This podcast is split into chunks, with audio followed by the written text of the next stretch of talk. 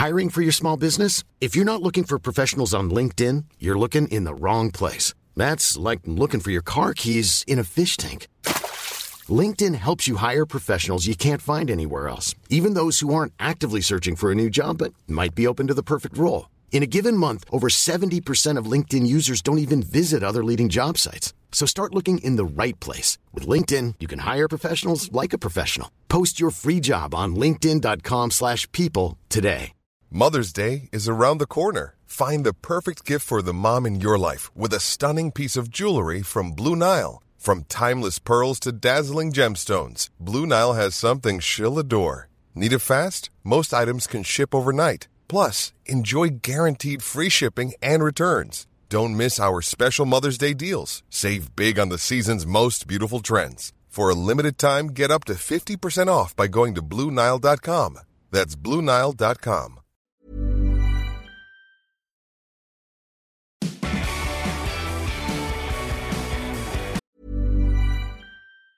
Mom deserves the best, and there's no better place to shop for Mother's Day than Whole Foods Market. They're your destination for unbeatable savings, from premium gifts to show-stopping flowers and irresistible desserts. Start by saving 33% with Prime on all body care and candles. Then get a 15-stem bunch of tulips for just $9.99 each with Prime. Round out Mom's menu with festive rosé, irresistible berry chantilly cake, and more special treats. Come celebrate Mother's Day at Whole Foods Market. Mom deserves the best, and there's no better place to shop for Mother's Day than Whole Foods Market. They're your destination for unbeatable savings, from premium gifts to show-stopping flowers and irresistible desserts. Start by saving 33% with Prime on all body care and candles. Then get a 15-stem bunch of tulips for just $9.99 each with Prime. Round out Mom's menu with festive rosé, irresistible berry chantilly cake, and more special treats. Come celebrate Mother's Day at Whole Foods Market. A lot can happen in the next three years. Like a chatbot may be your new best friend. But what won't change? Needing health insurance. United Healthcare Tri Term Medical Plans are available for these changing times. Underwritten by Golden Rule Insurance Company, they offer budget friendly, flexible coverage for people who are in between jobs or missed open enrollment. The plans last nearly three years in some states, with access to a nationwide network of doctors and hospitals. So, for whatever tomorrow brings, United Healthcare Tri Term Medical Plans may be for you. Learn more at uh1.com.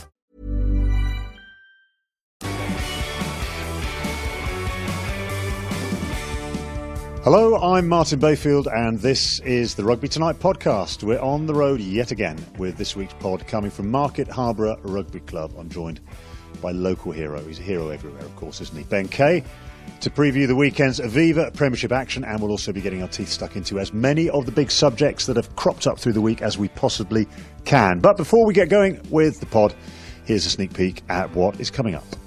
Well, Newcastle have had a fantastic start to the season. We'll be hearing from their head honcho, Dean Richards, and his skipper, Mark Wilson. They both spoke to Nick Mullins. People like Toby, Maxime Mermoz, Josh Matavesi, these sort of guys have come in, and their expectations are that they that they don't like failure and they expect things to be done to, at a far greater level than they've probably been done before. And Alastair Eykyn caught up with the London Irish coaching duo Nick Kennedy and Paul Hodgson. We love the team. We, you know, boys have played 250 games for, for the club, and you sort of uh, it means an awful lot to you. But you know, I've, I've seen a lot of ex-players just go on and become coaches at, a, at their teams, and you know, you can't just rest with that. As just passion is not enough. You know, you need to constantly work at becoming better at what you do, your, your relationships with the players, um, watch as, as, much rugby as possible, and and learn from those guys above. You know, your Brendan Venters, Kevin Barron comes in, try and learn as much as possible, so so we can be as good as we can be. So all that to come, but it is time to start talking, and we're at Market Harborough Rugby Club, which is superbly located midway between my house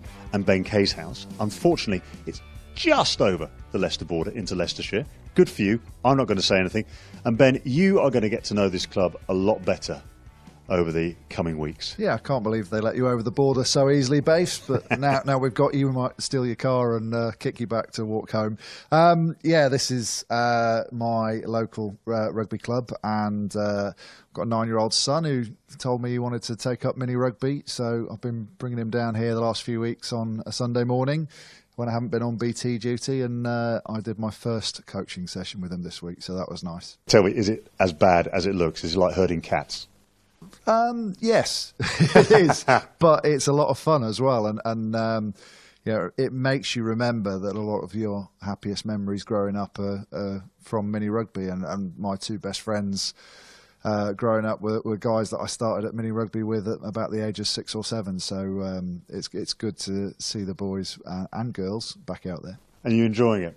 I am, yeah. Um, the you know it's, it's quite a challenge at the moment because uh, we're, we're introducing them to contact for the first time, and um, so it's all about making sure they do everything right to be as safe as possible, which is obviously uh, in the news at the moment. Um, but it's it's really interesting uh, actually seeing the quality of the coaching that they're getting from the dads that give up their time every Sunday morning. But they're not just going out there thinking they know what they're doing. They've they've had really good direction from the RFU. Okay, that was brilliantly done because we are going to talk about contact, and it is something which has really, really come to the fore this week. Um, headed up by a lady, Professor Allyson Pollock, who, along with some other. Say Pollock. I said Pollock. Yeah. Definitely said Pollock. Who, along with other um, medical colleagues of hers, are saying that contact in for rugby in schools should be abolished until the kids are what 18 years of age quite understandably, there's been a big reaction to that. What, what did you, how did you react when you first heard that, that headline? Probably, uh, we've got to be careful that we don't react in the same way that we're thinking that Allyson Pollock and her colleagues are, are reacting in that something happens and, and, and you have such an attachment to one way of thinking that you can't see the other side of the arguments.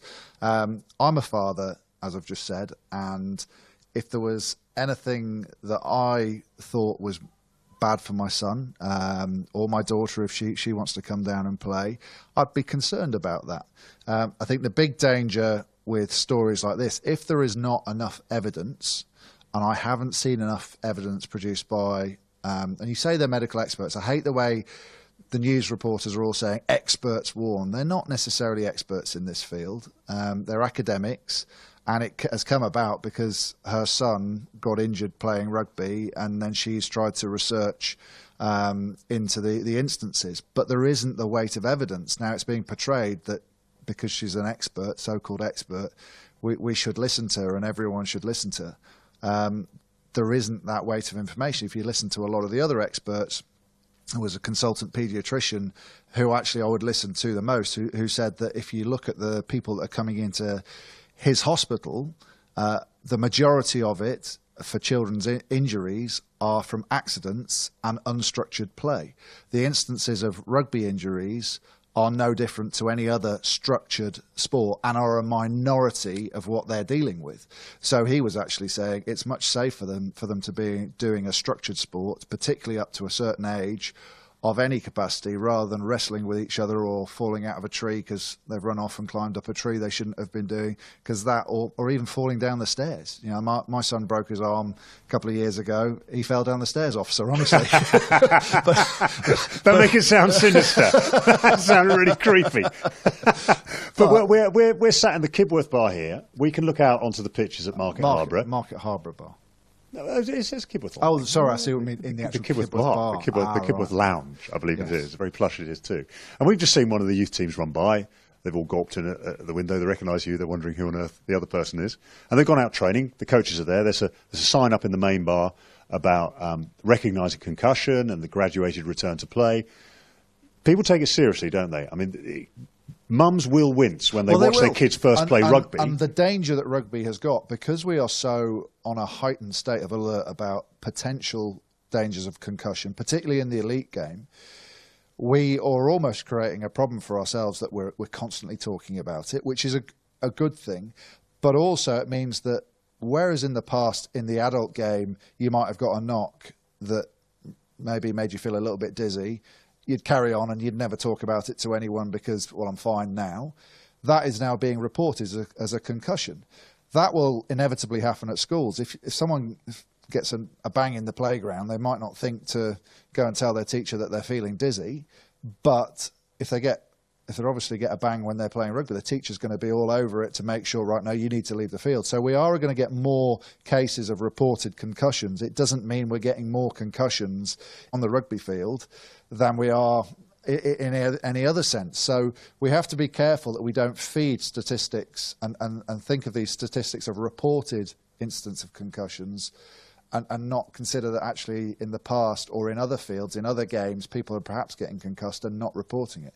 Now, one of the things in, in, in Allyson Pollock's report was a comparison of uh, concussions in rugby, and it didn't say for what age group, it was purely in rugby to the NFL or ice hockey. Well, one of the big problems that the NFL has had was no one was reporting that they were having concussions or subconcussive blows that might have caused problems in the future. And what, what would we look at the the comments that Allyson Pollock makes? The good thing, I guess, Ben, is that it makes us look again at our processes and what we're doing. Um, and I know that when I played rugby as a kid and when I played most of my senior rugby, well, for all my senior career, there was no head injury protocols. Without a doubt, I would have had four or five, maybe six bangs to the head a season, which in today's age would have said you need an HIA. I may have passed the HIA, but we need the HIA. So now coaches, referees, parents, people are alert to this now. They are looking at it. So you're right in saying we're going to have more instances, but we're on a heightened, more heightened state of alert, and, and it's going to be picked up easier. And so it's good that Allyson Pollock is saying it, but of course we can now counter that and, argument and by the, saying the game is undoubtedly safer than it was. And I mentioned about unstructured play and kids wrestling and you know f- falling over, banging heads and things. But from a structured point of view, I never got taught how to fall over when I was nine years old or whatever. My son now, the first thing they did in their contact lesson was for the first contact was you fall on your knees first, then your hip, and then your shoulder. And they're learning how to fall properly. The tackling exactly the, the same. They, they say this cheek to cheek, don't they? The, yeah. the, make sure you get your head on the right side. The, the ring of steel, wrap your arms around. And they're being taught every single and in, in such a slow uh, environment that it that it's it's just becoming second nature to them, which which we never had growing up. The, the, one of the uh, things that was quoted today was the British uh, Journal of Sports Medicine that categorically said there is not a case to answer for under 15 year olds of it being any more dangerous uh, than any other team sport because the speeds that they're running at and um, it, it, just the, the, general play there's there's no uh, accelerated danger from playing rugby to any other sport. So if you're not teaching those children when you have those set of circumstances, it's no different to any other sport. When they get to 18, you're suddenly coming across people that want to do contact rugby or have wanted to do it for a long time. They've probably been off wrestling with each yeah, other yeah. Uh, at school in the playgrounds instead. But who now don't know how to fall properly. It's not second nature. It's a lot more difficult to learn a skill at 18 than it is at 9 or 13 or whatever. And, and we're almost creating more problems. Yeah, that's the, there's that perception, isn't there? There's that a, a child learns how to react to something without realizing it's about to happen. They know that that big tackle's coming in, a big hit, going into contact. How do you stand on some of the arguments that people come up and say, okay, well, we need to categorize the players as down to weight rather than age? I, I'd like to see more evidence on that because I know New Zealand's often cited, but I know in certain parts they've got rid of yeah, that experiment. It, yeah. um, remember that the likes of Shane Williams has grown up being so good at avoiding contact because he's smaller than blokes uh, that, that, than he's playing with, and he's found a different way of doing it. You know, the brain is not to do with the size you are. Your brain will react however. So, it, if you've got if you're a smaller kid you, you could equally have just as big a, a, bang to your brain as you fall and hit the floor, regardless of who you're playing with, or you could have just as big a bang as you, you, your head hits the knee of, uh, of, of whoever. So I think we just need to make sure that that's not one of those things where it seems like a good idea, but actually in reality there's no evidence to suggest that it's any better. Where there might be a benefit is in not scaring mums and dads and kids away from playing a sport because yeah. if they we've seen those internet clips of some huge kid running through yeah, every time he gets the ball. The way, yeah. Well, there's a case for that. That actually is it doing him any good because he's not learning how to sidestep because he doesn't need to, and is it doing the kids that can't tackle him any good because it's knocking their confidence and they're thinking, well, it's not really a sport for me. So I'm not sure medically it makes any difference but it might make a difference psychologically. But you have to weigh up the, the negatives of it that actually part of the fun of rugby is that it's a, a, sport for all shapes and sizes. Yeah, and the other thing I guess as well, and it may have been for you when you were a kid, you would have been a big lump when you were a kid. I was tall, but if we looked at my weight, yes, I was heavier than the guys I played with. But if they bumped me up to, to the age group where I had was comparable weight, there's no way I would have had the strength no, to cope with those guys. Yeah. I would have been playing as a 12 year old. I would have been playing with 15, 16 year olds. Yeah. Well, they would have broken me in half strength wise. Yeah, absolutely, and mentally dominated you yeah. a little bit as well. You know, there's a, they've been the, playing the game longer. It's that maturity of. You know, the kids from the year above, I, I wouldn't want to mess with them. Yeah, you know, it's that, isn't it? So, yeah, there's a there's a there's a lot to be done on it. Um, but just you know, going back to to the, to this report, what I don't like about it is the fact that it's been re- released as this is the gospel, not there needs to be more research done on this, which is wrong because you cannot you cannot suggest that something should be banned if you can't back it up with uh, with proper evidence. Yeah, we want to keep him safe, but you know, coming back to your son, he's just starting out, first contact. I would imagine him and his mates are loving it, aren't they? They are. I'll, I'll qualify that with there were a couple of tears a couple of kids banging hands, banging fingers, you know, a, a stud on stud on the leg or, or whatever. But that's all part of the learning process. That you know, when certain things happen, you get hurt, and so let's try and not not make them happen. You also, you know, you do get accustomed to being slightly tougher because you're sort of banging into people. But it's what you were saying about realizing how you're falling isn't isn't going to hurt me. But I guarantee the majority of them will all come back next week and the week after and the week after. And, you know, those, those tears were not a serious injury. It was just getting used to something new. Yeah. Well, we will keep our eye on how this one develops. It's a big one, and we mustn't, as rugby former rugby players and pundits, presenters, anyone involved in rugby, got to keep a, a, a, careful eye on this one, how it develops. But we talk about the lads getting injured. It's not just the nine-year-olds and the ten-year-olds who are picking up injuries. It's the big, ugly professional rugby players picking up injuries. And, you and cannot sadly, call Billy Vunipola ugly. I, I think. Oh, I'm going to tell you. No, but, but, no, but in a manly way. Said, you said it. Ugly on, in a manly way. Okay. All right. Sorry, Billy. Um, we uh, again we all winced and our hearts went out to him as down went Billy again with another injury. Um, and of course, he didn't tour with the Lions because of a, shoulder operation that he had to have at the end of last season. And he has been quite vocal, as have other players been quite vocal about please don't grind us into the ground, don't burn us out with a, with one eye on um, this supposed longer season, more games.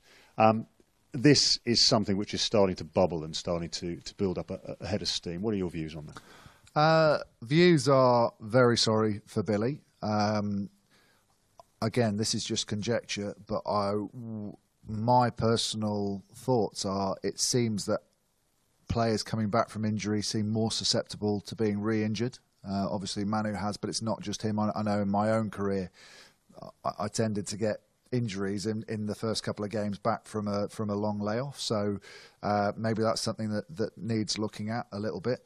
I don't think necessarily you could cast iron say that this Billy Vunipola injury is down to him being overplayed because, as you said, he's had some time away from the game recovering from injury.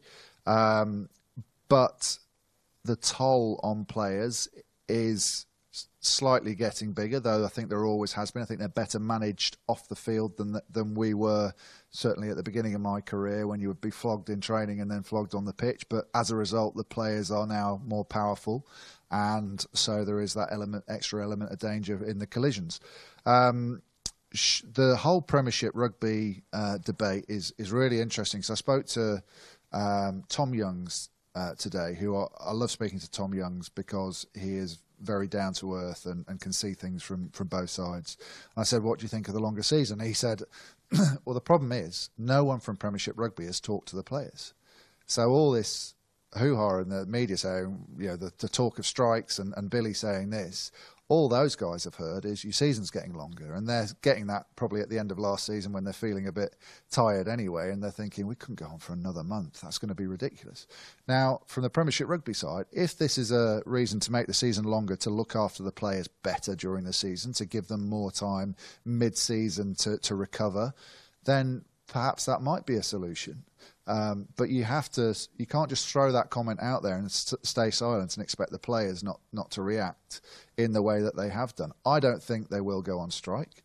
Um, but sometimes as a player, that's your last option. We've heard England teams, England teams I've been involved with threatening to strike before. Yeah, you were a militant because bunch, you well, know. you know, You really all were. power to the people, fist in the air, you know. But um, sometimes that's your only option. And, and the RFU at the time under Francis Baron were were terrible at it because they would take you right up to the week of the game without negotiating, knowing that you had to play, and your only recourse is to, to say, well, we're not going to play, we'll go on strike, and then suddenly the sponsors will be upset, and, and, and eventually you come to an agreement. So, um, look, if the players aren't happy, they could threaten to strike. The other side of the coin, from a sort of club's perspective, is the salary cap's gone up quite a lot recently, and their squads have reduced. So the players are taking too much of money. Now, they can probably see that as a whole, but individually, if you're going to go to them and say, "Yeah, yeah, we'll we'll, we'll knock a few of your games off, but we're going to slash you." Your, your, salary that that becomes a tougher thing to accept from a player's point of view. Now, Billy might have said in his interview, "I'd be prepared to get a bit less money," but will a player that's on a quarter of his wages go, "Yeah, yeah, knock my, my money down a little bit"? I'm not sure. I'm not No, so sure because a longer season, if, if it gives you, if it's got built-in rest periods, that's a good thing. But there's also part of us that we're thinking, hang on, Less the of a clubs, pre-season. yeah, the clubs, the clubs, they only make money when something is happening in their club. So they're not going to want to shut down for two or three No. weeks with no revenue coming through the club. So you would imagine the But clubs themselves say, look, we want more games. That's where it becomes a. Th- I I don't think they will. I don't think the players. I don't think the clubs will because I think the clubs, the clubs are at a, s- uh, a state where their biggest concern is when they don't have enough fit bodies to take the field, and they feel that they've spent an awful lot of money. And you know, look at a Leicester perspective, an awful lot of money on their centre pairing last year, who didn't take the field. No. You know, And it still, and it still hasn't played and- together, has and- it really? Well, exactly. For any length of time. So I think that the clubs would be reticent about adding any more games in, but they've got to communicate this way, and and and, and you know, Premiership rugby have to speak to the players a bit more. So, I mean, Billy has got a book out, so we wonder whether possibly, Wrecking Ball, yeah, Wrecking Ball, fourteen ninety nine, or available at bookshops. all good bookshops online, whatever it needs to be. Um, so you can imagine why he's been quite vocal, but he's he's great fun, Billy, isn't Well, he? But he's Billy, very the, very, the he's very honest and very open. Is he says it how he sees Yeah, it. Yeah, exactly. and he says he says it how he sees it on that day as well. So you know, it might be different in a couple of weeks' time, but uh, he is he is a very engaging bloke and and great for the sport in a sport or a sporting landscape where we moan that there aren't enough characters. People like Billy being able to say that that sort of thing is, is absolutely right, and and the the players do need a voice, and and yeah, the RPA to have a role in that, and and Damian Hopley's been quite vocal on the subject, so um, yeah, it's it's all part of the negotiation. Yeah, bit of communication. I guess the players would appreciate that, and I'm sure Premiership Rugby, when they have something to say, will say it. Um, well, we've, we've we've hit some big old meaty subjects there. Let's look back though at um, at what's happened in the Premiership because I can't remember a Premiership like this. Can you, Ben? That, that has been so difficult to call and so dramatic in the in the opening weeks. No. Um, well, we've never had a Premiership where you've gone into round four with no one on 100% victories. So that proves that we've never had a, a season like this.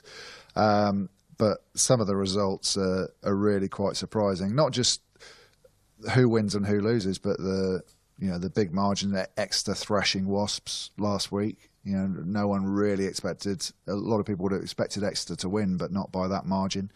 Um, just as you, you can't. I mean, we've we've got this new predictor game, haven't we? BTsport.com forward slash Forward slash predictor. Well done. Uh, On message, Ben. you. I'm impressed with that. Uh, but where us pundits have to pick who's going to win because we're obviously the experts and we know, and it's making us look like right Charlies, isn't it?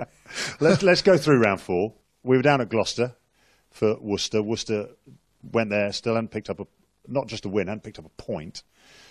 And are we going to see this from Gloucester? They'll be good at Kingsholm, but on the road they're going to struggle. Well, they won uh, that I- one, what, 24 19? Yeah, but they they just won it from a position where they should have absolutely. So I, the Gloucester fans, I genuinely feel sorry for because they have more swings in emotion, I think, than, than any other sets of fans. One week it's brilliant, and the next week they they they look like they're on track. They, they've had um, times when they haven't started well, but they've come back really well at the end, like the Leicester game away from home.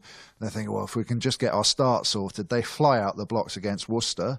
We think they are going to smash this, easily get the bonus point, and then hit the brakes. Worcester come back and they're chewing their fingernails at the end of the game to see whether they're even going to get the, the victory. So I'm impressed with Ackermann. I think he's having a good a good influence on the place, but they just need some consistency. Yeah. I mean, the highlight from that game was Billy Twelvetree's try. I mean, that was a bit, ah, bit special. If that's not try of the season, we're in for a treat. Yeah, exactly. Because yeah. Henry Trinder's break, you know, the, the multiple involvements, and that's what we are seeing more attacking rugby, whether it's the law changes or whatever, but we are seeing more attacking rugby. And if we get tries like that one, in for a treat. Yeah. We, we had the, the, the, European launch earlier today, and chatting to some of the DORs and head coaches, they were saying now what they've noticed ball in game time is up quite considerably. So well, a lot of really a lot of teams hard. aren't kicking off the field, yeah. are they? Um, we've noticed that. I think Exeter uh, this season, of all their kicks, only 12% have been off the field. Uh, they want to keep the ball on the field and get their line uh, uh their line um, chase sorted. Uh, but as a result, we're seeing more counter attacking. The fact that um, you you've got more chance of winning the ball at your own breakdown because of the new ruck laws means that fullbacks now are given a bit more license to go themselves. Um, and, and, so, yeah, it's more ball in play time, and as a result, more fatigue and more opportunities to be exploited. For what it's worth, my favourite law change, and we've seen it in action a few times is. it's, I don't even want to know what has just gone through your mind. I nearly got set. I don't even want to know what has gone through your mind. K is the uh, not being able to force the ball into touch from a kick. Oh, rugby I, law. It, rugby law. rugby oh, law. Right. Yeah. um, and not being able to. mind on the podcast, Ben Kay and not allow the and to drag the ball into the goal. area. Anyway, we've lost that one, so let's move on. It's a good law. Take it from me. Good it's law. a very good law, and, and, and well done. Not as good as that other one. I, we will discuss that in another podcast yeah. on another show to be broadcast after midnight. Um, Newcastle going great guns. Um, when you consider they were out in Philadelphia on a Sunday, um, this sounds like it's going to be a Craig David song, um, and uh, and they're winning and they're winning on a Saturday. Um, what do they do on a Sunday? Oh, I don't even want to know. Um, that's a big result to beat Bath at it the Rec. is. Yeah, you put it in con- that context, it's big. They flew out to a lead. They then got well over, so they're 19 points up. Yeah. So they obviously started really well, and then they took the foot off the gas, or Bath came back into it, flew past them, and we all thought, oh, there we go, they've they've they've emptied um, themselves in the first 20 minutes to prove that they're not not jet lagged. And I thought, don't laugh at that expression, babes. That would that would put anyone off. I, near, I, I actually I actually changed from saying emptied their loads because I thought you'd laugh at emptied the loads and, and changed to emptied themselves. Oh, so, we were doing so well. We were. Carry on. Oh, podcasting at its best. Uh, and, uh, and I thought they're, they're going to struggle um, struggle to get back into this. So it just shows the mental resilience, the confidence that they have. Uh, they're flying. I mean, a lot of those players would be used to this time of the year going, "Oh dear, the other teams are getting away from us. We're we're in a, a fight again." Now they're thinking, well, actually, we should be getting top six. And and you look at the quality that they've got in that squad. They still haven't got Toby Flood back. No. Um, but everyone else, everyone has stepped up. I, I think a, a, special mention to Calum Green. I, I think he has developed. He's a guy I played with when he, he was obviously very very young at uh, Tigers, um, and he went. Dean took him up to, to Newcastle, and he is one of the best line out forwards, defensive line out forwards in, in the Premiership. Um, his work rate's really good, but they've got some real exciting talent that can open up defences in, in that team uh, allied with some traditional Newcastle grit, Mark Wilson. Um, yeah, I mean, well, he went over for, that, for the winning yeah. try, didn't he? Yeah. Um, and uh, Dino's doing it again. He's, you know, they're two points. Well, they two points off top spot. They've got the same win loss record as the, as the top teams. Um, and he's putting together another strong squad. He did is. it when he And- got and- hold of Harlequins. and he's it's doing it massive to give Dave Walder that responsibility of the bump up to head coach. He's obviously running the the, the game plan uh, on that pitch, which suits you know Dave Walder's sort of allows them to play slightly more expansively. You know, it, it was a, a thought, wasn't it, when they put that pitch in, or some of those games that they used to you know get an arm wrestle win when you know teams go up there on a wet and windy night. Yeah. Well, actually, they want bonus points now. They're playing the style of rugby to get bonus points at home, and it's still a place that's a tough place to go because of the length of the journey. So um, that they're they're up where they should be. Weird connection here. European champions, all the finals are in Spain for this season, but the next season they're in Newcastle. Yeah. All the European finals.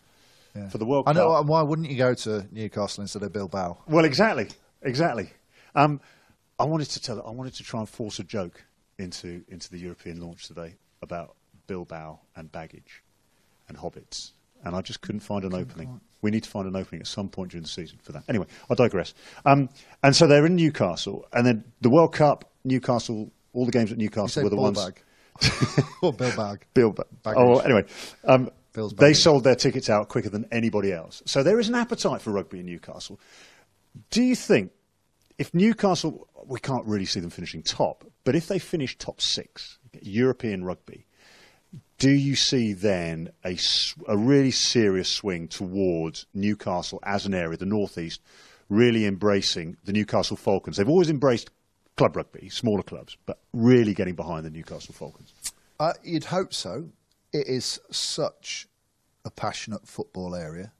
Having grown up there, myself, uh, grown up in a passionate football area myself in Liverpool, I know how difficult a nut that is to crack. But you haven't just got Newcastle as, as a city centre. You've got a lot of people in North Yorkshire and, and um, you know, Northumbria that, that, that could get attracted in, particularly that sort of farming community, which are uh, traditionally quite a big rugby audience. But Newcastle, if they're playing well, it's a place. It's a tough place, Newcastle, isn't it? You know, it's it, it, you'd think it would uh, uh, be a sport that would appeal to that sort of psyche and that sort of person that, that lives up there.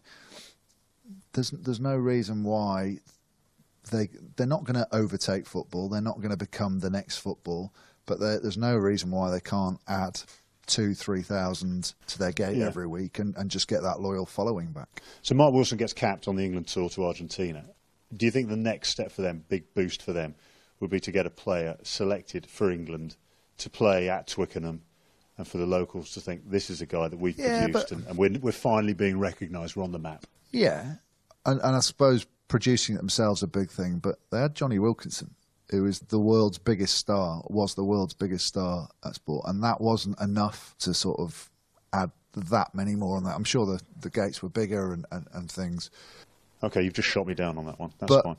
I think it's I think it's more success. I Yeah. think if you get continuous success and people aren't turning up thinking, "Oh, I'm not going to buy a season ticket. It's going to be another relegation battle." Well, that's a different matter. Yeah, cool.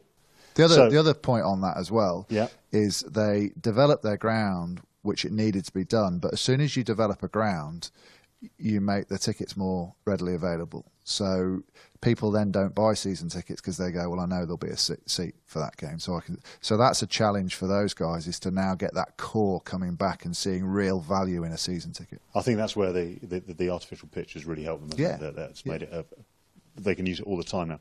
Brilliant stuff on Newcastle. Excellent result against Bath. Leicester. They, I mean, for them, not a pretty win, not a con- well, it was a convincing win, not a big margin over Harlequins, but now moving in the right direction. Huge, huge win for Leicester away from home. I thought Quins were good. Um, obviously, they've got that big England contingent.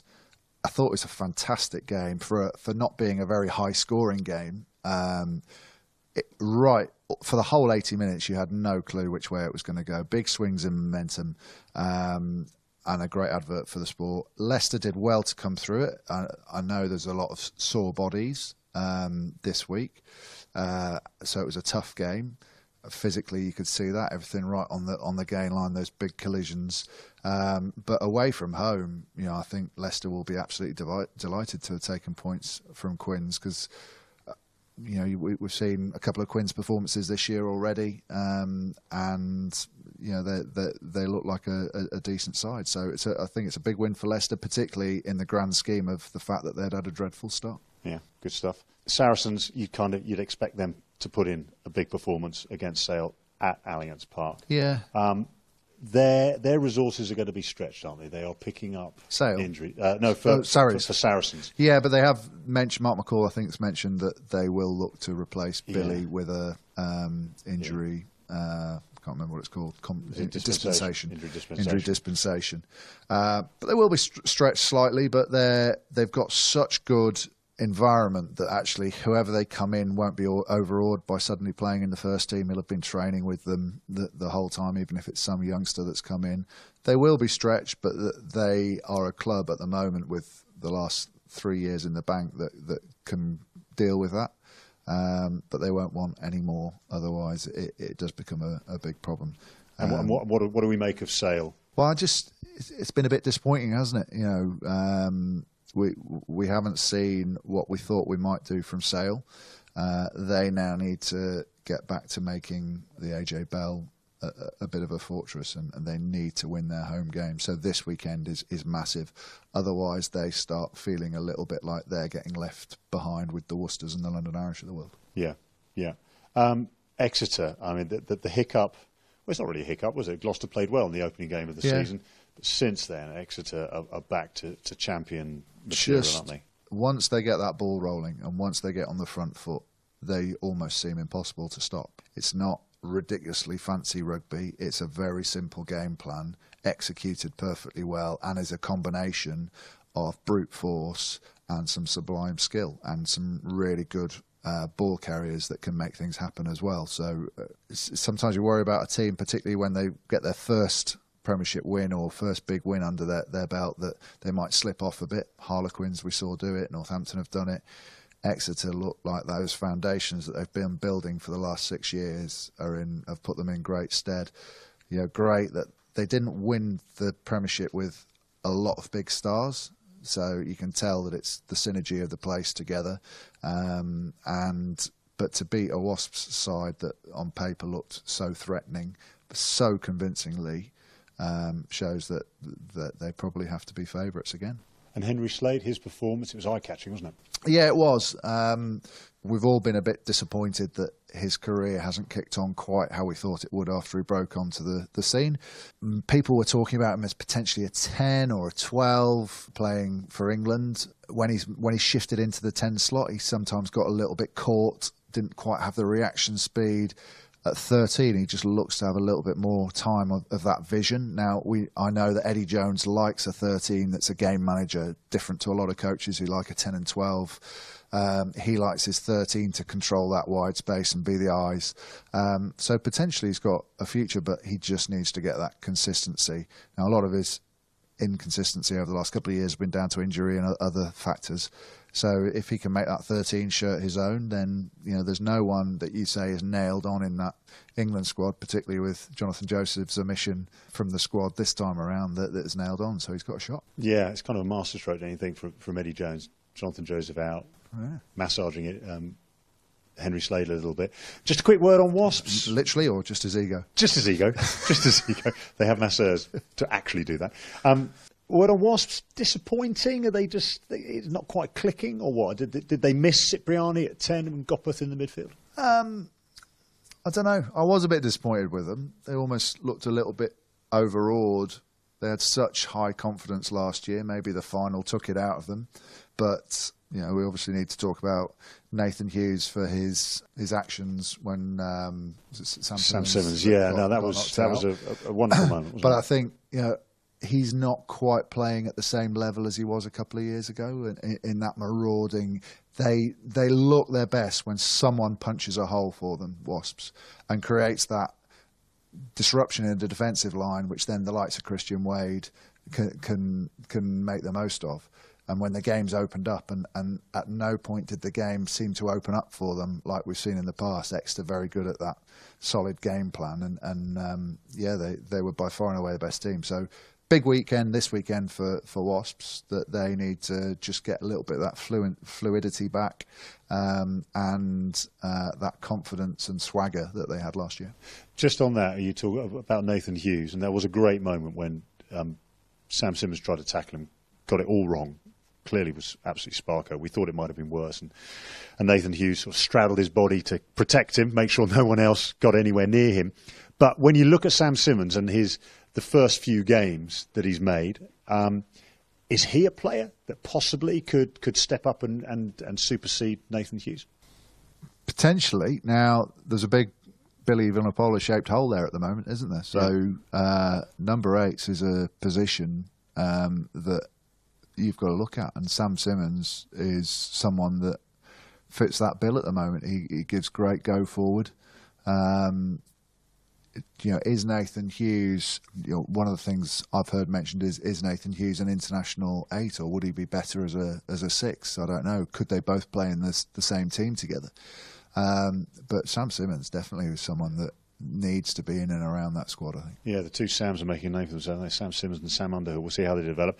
Um, Quick word on the other game, um, Northampton Saints against London Irish. For me, I, I, was worried about that game. That's the sort of game which historically Northampton have always slipped up at. That's the game where they don't get points, but they, they managed it though this time around. Yeah, I, I, I think you know Saints from that awful first weekend, the the Leicester victory has given them that confidence that actually we're not we're not a bad team, and we'll go go out and as we do these basics well, we'll, we'll come out with a victory, which is sort of how they were a, a, couple of years ago, wasn't it? You know that that just do those basic things well, and we've got the power to get ourselves over the line. I think it was a really damaging result for Irish because off the back of the last couple of weeks for Saints, I think they would have looked at it and said they've had those highs of emotion. They're coming to our place. We'll we'll ambush them uh, and we'll get our season back on track. Um, so I think it says more about a worry for Irish than a potential. I think it was just job done for Saints. Yeah. We expected to win that. We, have done it nicely. Right, what's next week? And of course, their return, their first proper home game, back at the Madejski, only a crowd of what five thousand. They'll be disappointed. Yeah, it, it is a worry, isn't it? And and we know um, they're moving, aren't they? Well, they're planning to. That's the aim to, to ground share with Brentford yeah. and a new stadium somewhere near Kew. Which That's again all doesn't being negotiated. Help, it, you know, when you, if if the people are Reading are thinking, well, they're not going to be here next week, ne- next year anyway. Yeah. Then yeah, that's a. But it's not. It's not confirmed. So. Get a few wins, I guess. Yeah. People people exactly. come along and uh, we'll get bums on seats. Great stuff. Loads covered there on round four. Um, our live weekend of rugby for round five kicks off up in the northeast. Newcastle against London Irish Friday night. Um, so we sent Nick Mullins to the northeast to speak to Falcon Supremo Dean Richards and his captain Mark Wilson. Here are the best bits. Has has the start exceeded your expectations? I don't know whether it has or not. I, you know, you go into every game with the thought that you can win every game, don't you? And um, and if the truth be known, when we came away from, from Philadelphia, we're quite disappointed with our performance. So, so in that respect, uh, you know, you, have got to take each game on, its own on its own merits, and I think we're disappointed with that. Had uh, we lost the Sale game, I thought we'd probably deserve to lose it. But uh, again, the strength and character of the side at this moment in time is such that they'll fight right right to, to, through to the 80th minute, and and it didn't surprise me that we won it. So. So I'm, I probably think that, you know, um, three from four, I'll take it. It's um, not bad, is it? Two, two from four, I, would have been reasonably happy with, but three from four, I'm pleased with. And you know, and the fact that we're disappointed with the, the Philadelphia trip, you know, it shows probably where we are at the moment. And, and two away wins as well that, that, that, have asked different questions of you in, in the trip to Sale and then the trip to Bath last weekend. Yeah, very much so. The trip to Bath we looked at their squad. We looked at the strength and depth that they've got in their squad. Um, the the the mindset of the team as well. And we we as a coaching team felt that they they're a little bit vulnerable, so we're there for the taking. The fact that we're coming back from Philadelphia, whereby we felt we'd had a good week, and although people are expecting us to be tired from jet lags, we sort of I think organised the week such that the boys were reasonably fresh. and to go 19 0 that was probably exceeded everyone's expectations. So, and and then to be able to come back at the end was. Uh, was was ideal because it shows the strength and depth we've got in, in, in the squad. Um, yeah, and Sale away, it's it's always an opportunity at Sale. They they make a big play on their, their home soil, but but at the same time, you know, they play a particular style which which probably suits the way that we play, and we're always difficult for them to play against. Is this the best squad you've had since you've been here? You've been, you've been here a while now, haven't you? I mean, time, time, time flies, but but is this when you look at it and you you're working out who to play where each weekend? Is this the best you've had? Do you think? I think so. Yeah. Uh, selection becomes more and more problematic uh, as as time goes on, and there's been more more questions asked about certain positions and getting that balance right each week. And um, so, so yeah, I think we have a, a strongest, probably the strongest squad that we've had for for a long time, and and, uh, and selection will get even more difficult when you consider some of the faces that are and the names that are going to come back in. Yeah, you, uh, Toby Flood, DTH van der Merwe played for the first time last weekend. Maxime Mermoz, you've, you've, you've still yeah. got some stars to come back. Michael in. Young, uh, yeah. two Wilson brothers in the front row, Carl Cooper, Sam Lockwood, uh, Petit Fineur. So I mean, there's a there's a host of boys that uh, will hold their hands up and. Uh, and, and ask to be counted in the in the squad, and uh, and uh, you know competition's great from that side of things when you're building a squad, how, how far ahead do you look? Was, was, was this your ambition 12 months ago to be in the position you're in now, or was it two years ago, three years ago? What kind of timescale do you work on? You're looking two years ahead in terms of the squad and the makeup of the squad, um, and the positions that you're trying to strengthen, and um, and possibly in some cases, you know, three three years in advance. Um, the, the, only difficulty we've had is as, as we came into the Premiership, the the salary cap increased, the expectations increased, and you started chasing you started chasing the game and. Um, and from a recruitment point of view, it becomes far more diff- difficult, especially when you have sort of we, you know, we, we have limited funds and uh, and you, you work to those funds. Did you find yourself being priced out of the market by other clubs? Yeah, very much so. And you, you, we, we set our targets earlier on of, of, getting into that top six within three years or two years, and and, um, and we found it incredibly difficult when you come up and then all of a sudden the salary cap increases and there's some ridiculous spending that goes on and you get these rogue clubs coming in and offering huge sums of money for players that probably at that moment in time probably aren't worth it. Were you tempted to offer that kind of money or was it simply a matter of not being able to afford it? No, we know what our budget is and we couldn't afford it. And, uh, uh, and you have to be quite pragmatic about it, and that's where I think your recruitment has to be a little bit more in depth and detailed, and the balance of the squad has squad has to be a little bit more. Um, I think understand, understanding of, uh, of where you, you need to be. Um, you know, it's also ask questions of the academy as well because we put a huge emphasis on the academy and. Uh, and uh, and I expect them to deliver in terms of players coming through. Has that has that changed since your arrival? Did you look at the academy and think actually that needs a little bit more attention? Not really. No, I, I think uh, I think the expectations have uh, have changed, and I think. Uh, I think we were prone to accepting players from other academies that had failed, and uh, instead of actually looking within the region and saying let's let's max- maximise what we can do within the region, um, but on the whole, I think we've got a really good academy, and they produce a certain amount of players each year. And it speaks and troughs. You get a, a greater number some years, and, and, and less the following year. But but for us, if if I can get two or three players coming through on a regular basis each year, it's it's what it's all about. I asked this question not necessarily expecting a straightforward answer, but but what, what's an acceptable finishing position for your boys this season? I don't know. I, I never look at that. Um, you must have a figure in you. You must have a figure well, in your well, mind. Well, I don't. Uh, providing the players go out there and play to the to their ability and, and they give it their all every week, then there's so many influencing factors on that, such as you know the bounce of a ball, the referee's decision, injury situations. Then you know, it'll be what it'll be. But you must look at your squad and think that that might be a top six squad. That might be a top six squad. Do you not? Do you not think in those terms? It, it, it might be. But again, you have to look at it in a slightly different way and be quite pragmatic about it and say, well, actually, you know, again, it does come down to the bounce of a ball, the referee's decision, the injury situation. And so what will be, will be. But top six is a target. You've, t- you've talked openly about that, haven't you? I haven't. well, you have. You did in this interview five minutes ago. You said you had an ambition to, to be in the top six within two or three years. Uh, I think from, from where we were from a, a recruitment point of view, yeah. Uh, but again, a lot of things have changed, haven't they? So, um, Yeah, I think we'll, we'll be where we we'll finish at the end of the year. There's 22 games in this season, and, um, and as I said, you know, it depends on what happens. Semore's not saying you need to finish in the top six, otherwise you're not going to get your Porsche as the bonus at the end of it. I've never driven a Porsche. I wouldn't even fit in one, would I? So, so no, it'd probably be an HGV for me. So.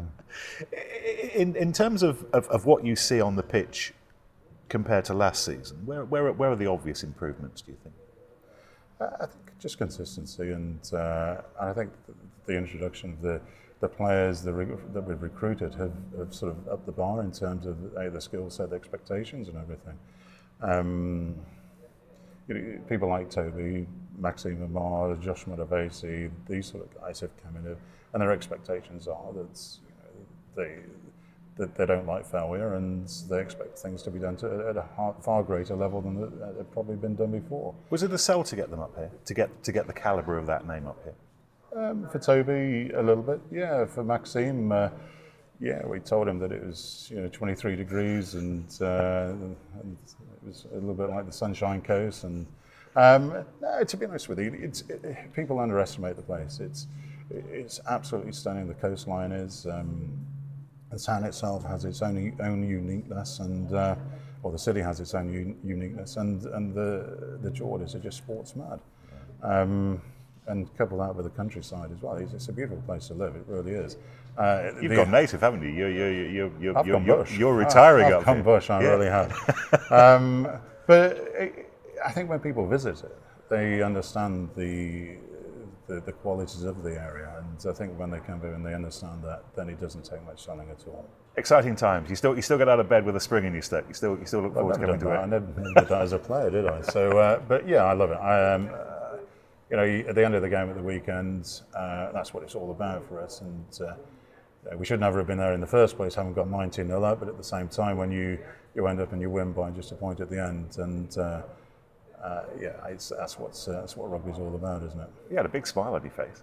It's not very often I do that, is it? I, I must have been passing wind or something. So. Yeah. Long may it continue. Mm. All right. Thank you. Cheers. Thanks, Steve. Tom, right. thank you very much.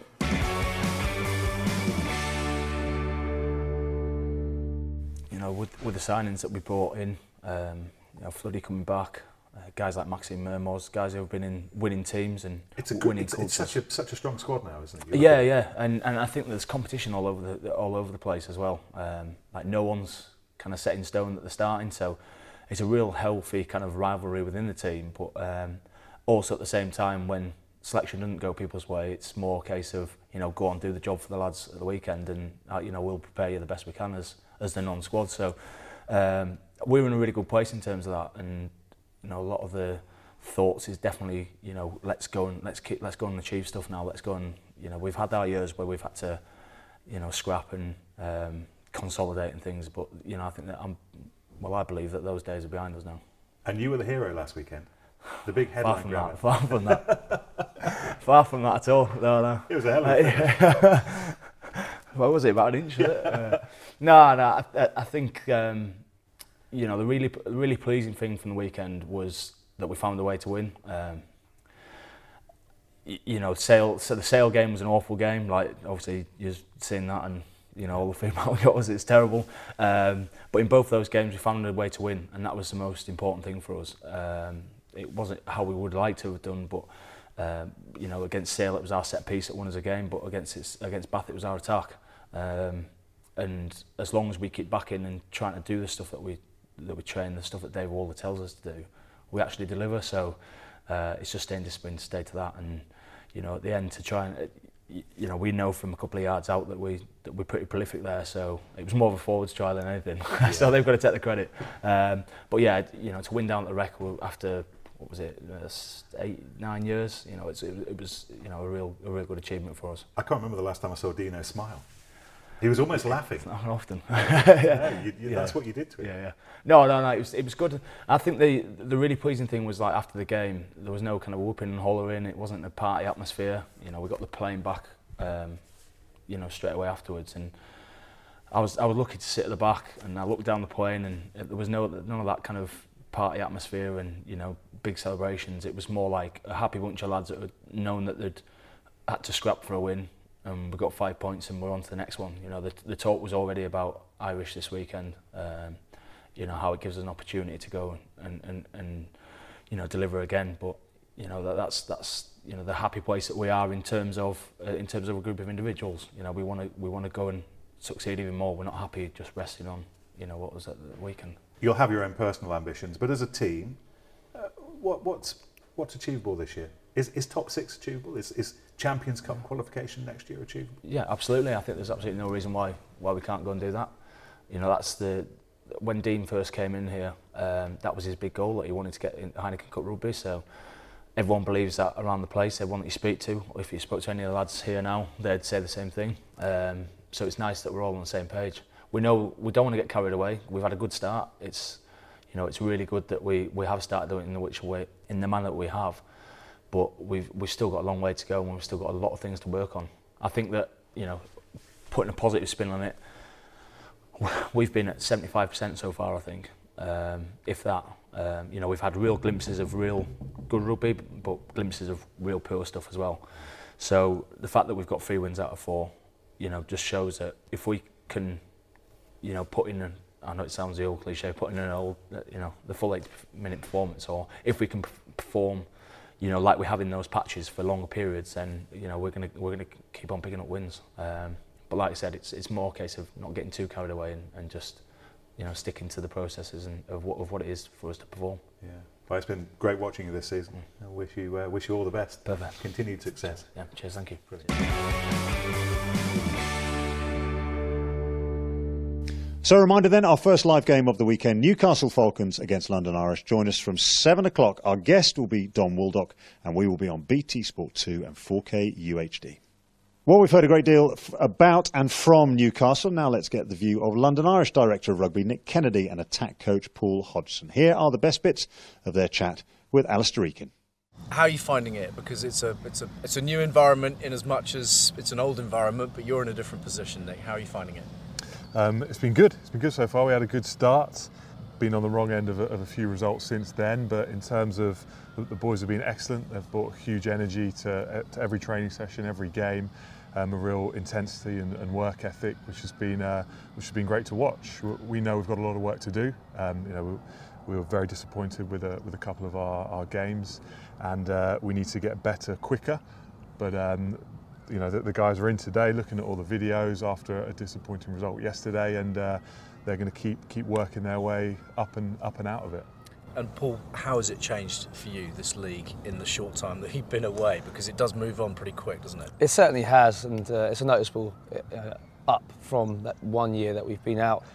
Um, from the player quality to the way they're playing the game, uh, from the different sort of areas within the game, set piece, attack, defence, it's all been uh, uplifted a fair bit. But like we did after the Harlequins game on, on round one, we concentrate on ourselves, making that real big focus. So always having our standards that if we're not happy at, we'll let the boys know. But in despite of a loss, um, it might be good things to bring out of the performance. So we'll compare ourselves all the time to ourselves. So that's what we're worrying about most. And obviously, you've got this amazing chemistry and the history behind you playing for this club for so long together. The the blood really runs London Irish, doesn't it? For all for all of you in the coaching staff. How is that dynamic playing itself out under the really toughest of scrutinies, I suppose?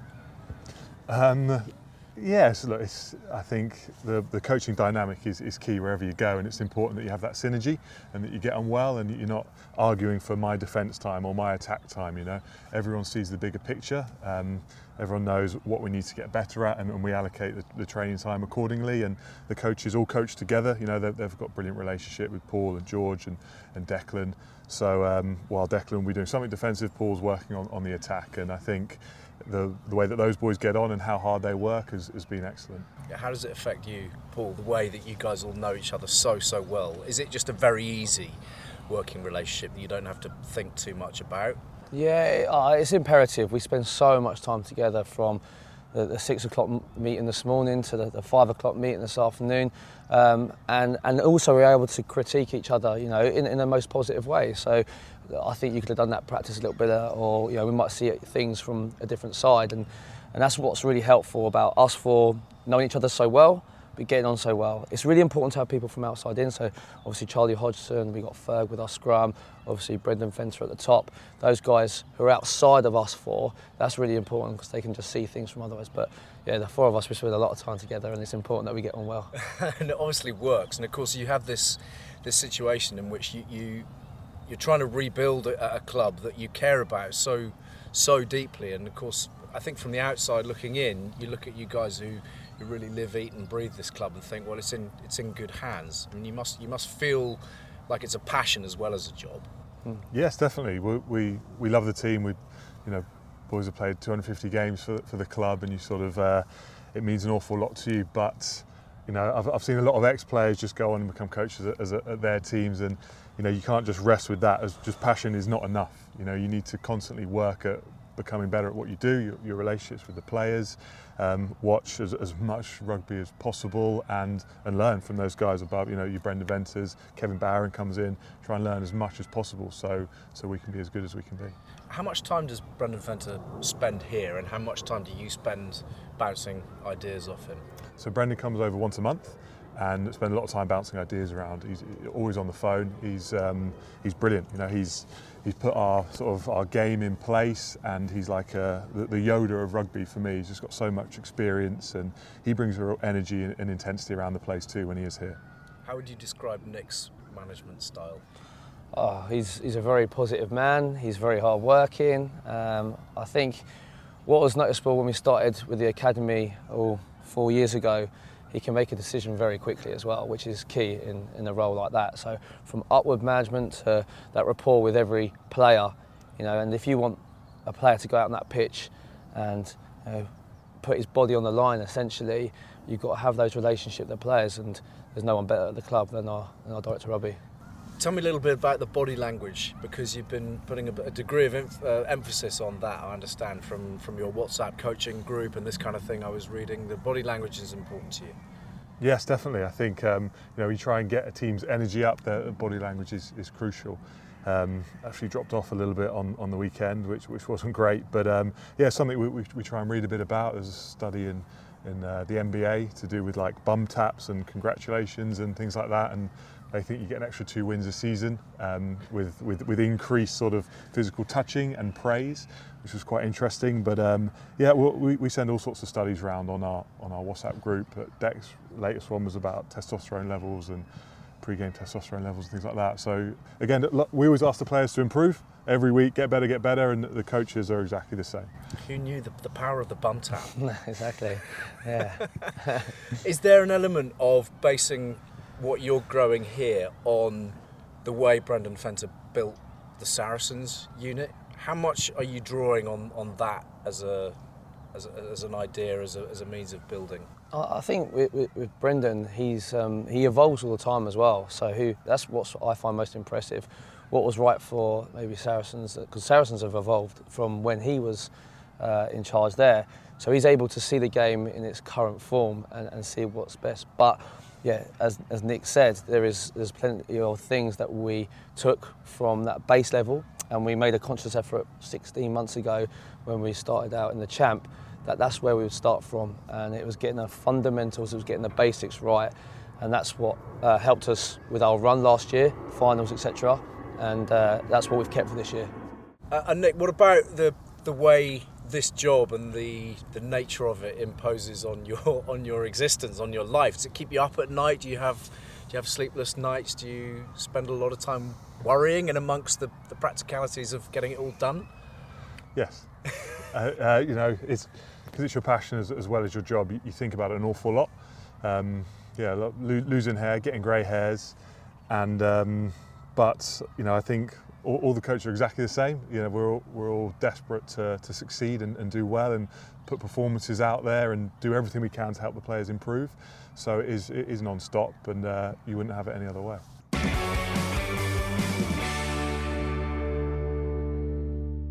Ben, what do we make of, of London Irish? We know that it's always going to be difficult for a team coming up from the Championship. They had that great opening day against Harlequins at, at Twickenham. Uh, but since then, reality has bitten pretty hard, hasn't it? It has. It's a worry for them because they can't afford to, to get stranded from the pack. Um, they'll be delighted that Worcester are below them at the moment, but the sort of season we're having, you think Worcester might pick up some points somewhere. So they just, having looked so good in the opening game against Harlequins, who, yeah, you could say were a bit rusty beginning of the season, and, and that was your opportunity to stun someone.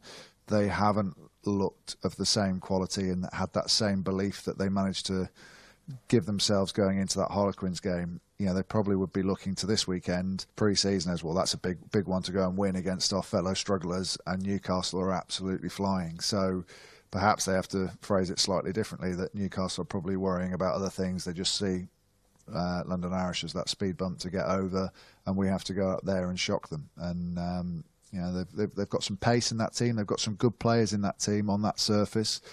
They just need to get that consistency of performance and intensity back, the Premiership intensity, which is different to the Championship intensity. The coaching team's a very young team. They know each other very well. They're very, very good mates, and the, uh, by all accounts, the spirit down at London Irish is very, very good indeed. They're going to need something more than just big physical contact and bum taps. They're going to need points.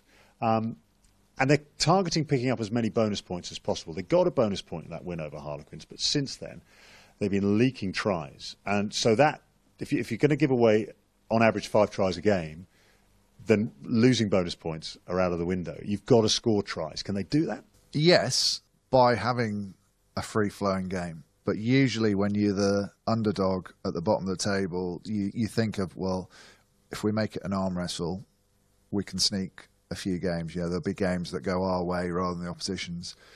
You know, it's very difficult to go into a game. I mean, they're not they're going into games thinking we're going to win this game, but it's very difficult to go in with that. Let's throw it about, let the opposition score a shed load, and then we'll try and score for ourselves. It's, it almost seems like a wrong way to think about playing in a league, doesn't it? So I think it's quite difficult to come to terms with that mentally. Maybe it's enjoyable playing fast open rugby, but it's not enjoyable getting stuffed and that would have a bigger psychological effect on you. So they need to get that balance right, keep plugging away, get their defence right, stop being so leaky. But then they need to, if you, if you think about all the successful teams at the moment, it's that controller tempo, playing a really structured game, the likes of Exeter, even the All Blacks. The All Blacks kick more than anyone else in international rugby, or particularly of those top teams. But when they get their opportunity to go up through the gears, they do it better than anyone else, and that's where they need to. They need to be accurate. They can't leave any opportunities out on the field that drop passes or whatever um, after a little break. They can't panic. So it's tough when you've got that young sort of coaching staff to, to, to put that in, in place, but they will get some points. It's a topsy turvy league, as we said. They will get some points, but they just need a little bit of control in there, I think. And Nick Kennedy's saying that they, they identify one problem, they put that right, another problem rears its ugly head. They've got to learn very, very fast because before they know it, they'll be halfway through the season, and then it's a it's a real dogfight to try and salvage. Yeah, because you're still at that point where you think, well, the, the, the wins will come, but it's when you see those teams disappearing from above you and it's a straight shootout, one on one with someone else at the bottom that obviously at the moment is Worcester, but everyone else is close enough to them that they'll feel they can get other points. But as soon as that group disappears from you, you then it becomes very difficult to pick up those bonus points playing attacking rugby because everything's about we can't lose again, or we, have got to find some points from somewhere, and that's when your performance gets inhibited a little bit. Yeah, I mean, it's crazy at the moment. The look at the table, a five-point win for them with a few favourable results yeah. puts them sort of mid-table. Yeah, absolutely. And suddenly life is, yeah, is a so lot the alarm bells aren't ringing yet. Not quite yet, but they're just being. They're but the being, other, you, being you mentioned you mentioned before about the the crowd. It's difficult, that isn't it? If you're playing in a, a, a full, a big stadium with little people, you don't get that benefit of home advantage because few of the, people, because not little crowd. people, little not little people, people, little tiny people. Anyone under four foot six, they're, they're littler than they you. are little people. So they're little people. um, but if if if it's if it's an echoey stadium, you don't generate your own atmosphere at home, which is which makes it very difficult. Yeah, good stuff. Well, we'll see how they get on. Just a reminder again, they they they kick things off against Newcastle Falcons up at Kingston Park. That is our live game on Friday. Now. Um, we're going to have a look ahead to the round five matches. If you fancy yourself as a bit of a pundit, you can play along with the new BT Sport Predictor game for free, where you can guess the scores from each weekend's Aviva Premiership matches. I think you can also do the Premier League and the Scottish Premiership as well. For more details and full terms and conditions, go to btsport.com forward slash predictor. Ben, let's look ahead. Um, Worcester welcome Saracens to Sixways. That is a tough one for them. It is. Um, I think I said on Friday night before the Gloucester Worcester game that they almost needed that victory because they've got some tough ones coming up and, and danger of getting lost from the pack a little bit. Um, they've obviously got Saracens at their place, but then they're away at Bath, which is tough. I, I'm really worried about Worcester at the moment. The only thing is the way they finished the game last week will give them a bit of um, confidence going into it. They need to get Francois Hougaard back to, to give them a bit of zip. At times, I thought um, Stringer slowed them down a bit last last week. They need to be playing at that sort of challenging pace because I think they just look a little bit comfortable at the moment. So I can't see that going anyway apart from a Saracens win. But as I said, it's been a very strange season. Strange season. That, that would be a result if, if Worcester can down Saracens at Sixways. Um, Sale against Gloucester, early part of the season, Steve Diamond saying he wants the AJ Bell to be a, a fortress up against the Gloucester team that doesn't like winning on the road. So is this all about Sale? Um, well, yeah, because if they don't, then what Steve Diamond was saying is, you know, it's out the window. They they can't then regather that. You know, they lost a game they should have. They'll think they should have won against Newcastle uh, at the AJ Bell, and then you know they they've got to start getting some victories at, at their place, um, and and and make it that fortress. But well, Gloucester will fancy it. Gloucester will think, yeah, we can go up there and, and, and win at the AJ Bell. So uh, it's a tough, it's a really tough one to call, and it sort of depends. Sale almost look a bit reactive at the moment. They're reacting to what other people do and hoping that it's enough. Sale need to go out minute one and set the agenda. Yeah, and, uh, it, and Gloucester's need to. You, you wonder how long it will take for Johan Ackermann's messages to sink through and become part of their, their psyche, and they just but they're, the they're, they're also a, a, team slightly in transition from the style of play because he is giving them a license to play a bit more. You mentioned before about the amount of time the ball's in play. Well, Gloucester is a team that have always had decent backs, but they are attacking a lot more from a lot further back than they have done pre Ackermann. Yeah, they are good to watch. When they cut loose Gloucester, they are good to watch. Then Saturday, two games on Saturday. We will be at Welford Road for Leicester against Exeter, 2.30 on BT Sport 2 4K UHD. Our guest there is Toby Flood. He's not quite ready yet to play for his return to Newcastle Falcons.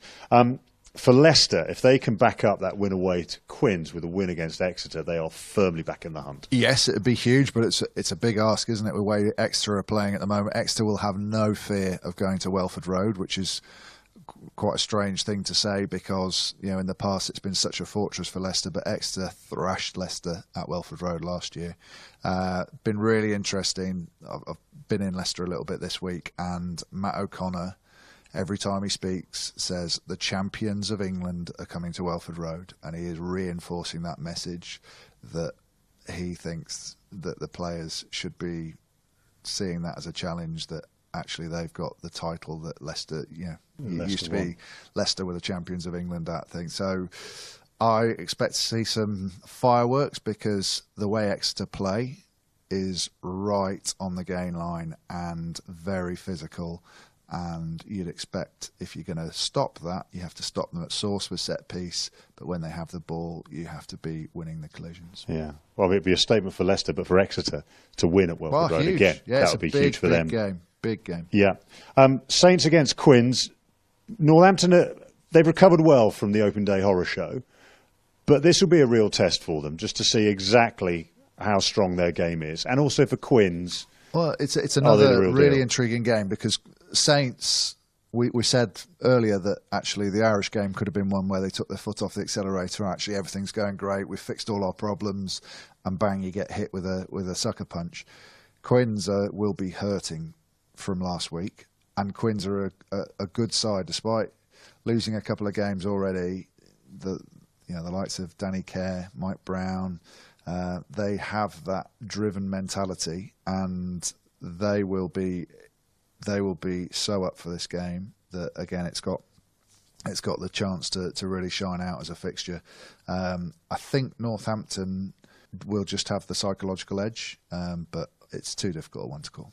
Well, one thing I wanted to, to, to, ask, I forgot to mention it, is you've got the England guys away on a camp at the moment with Eddie Jones yeah, in Oxford. I've forgotten about How that. Yeah.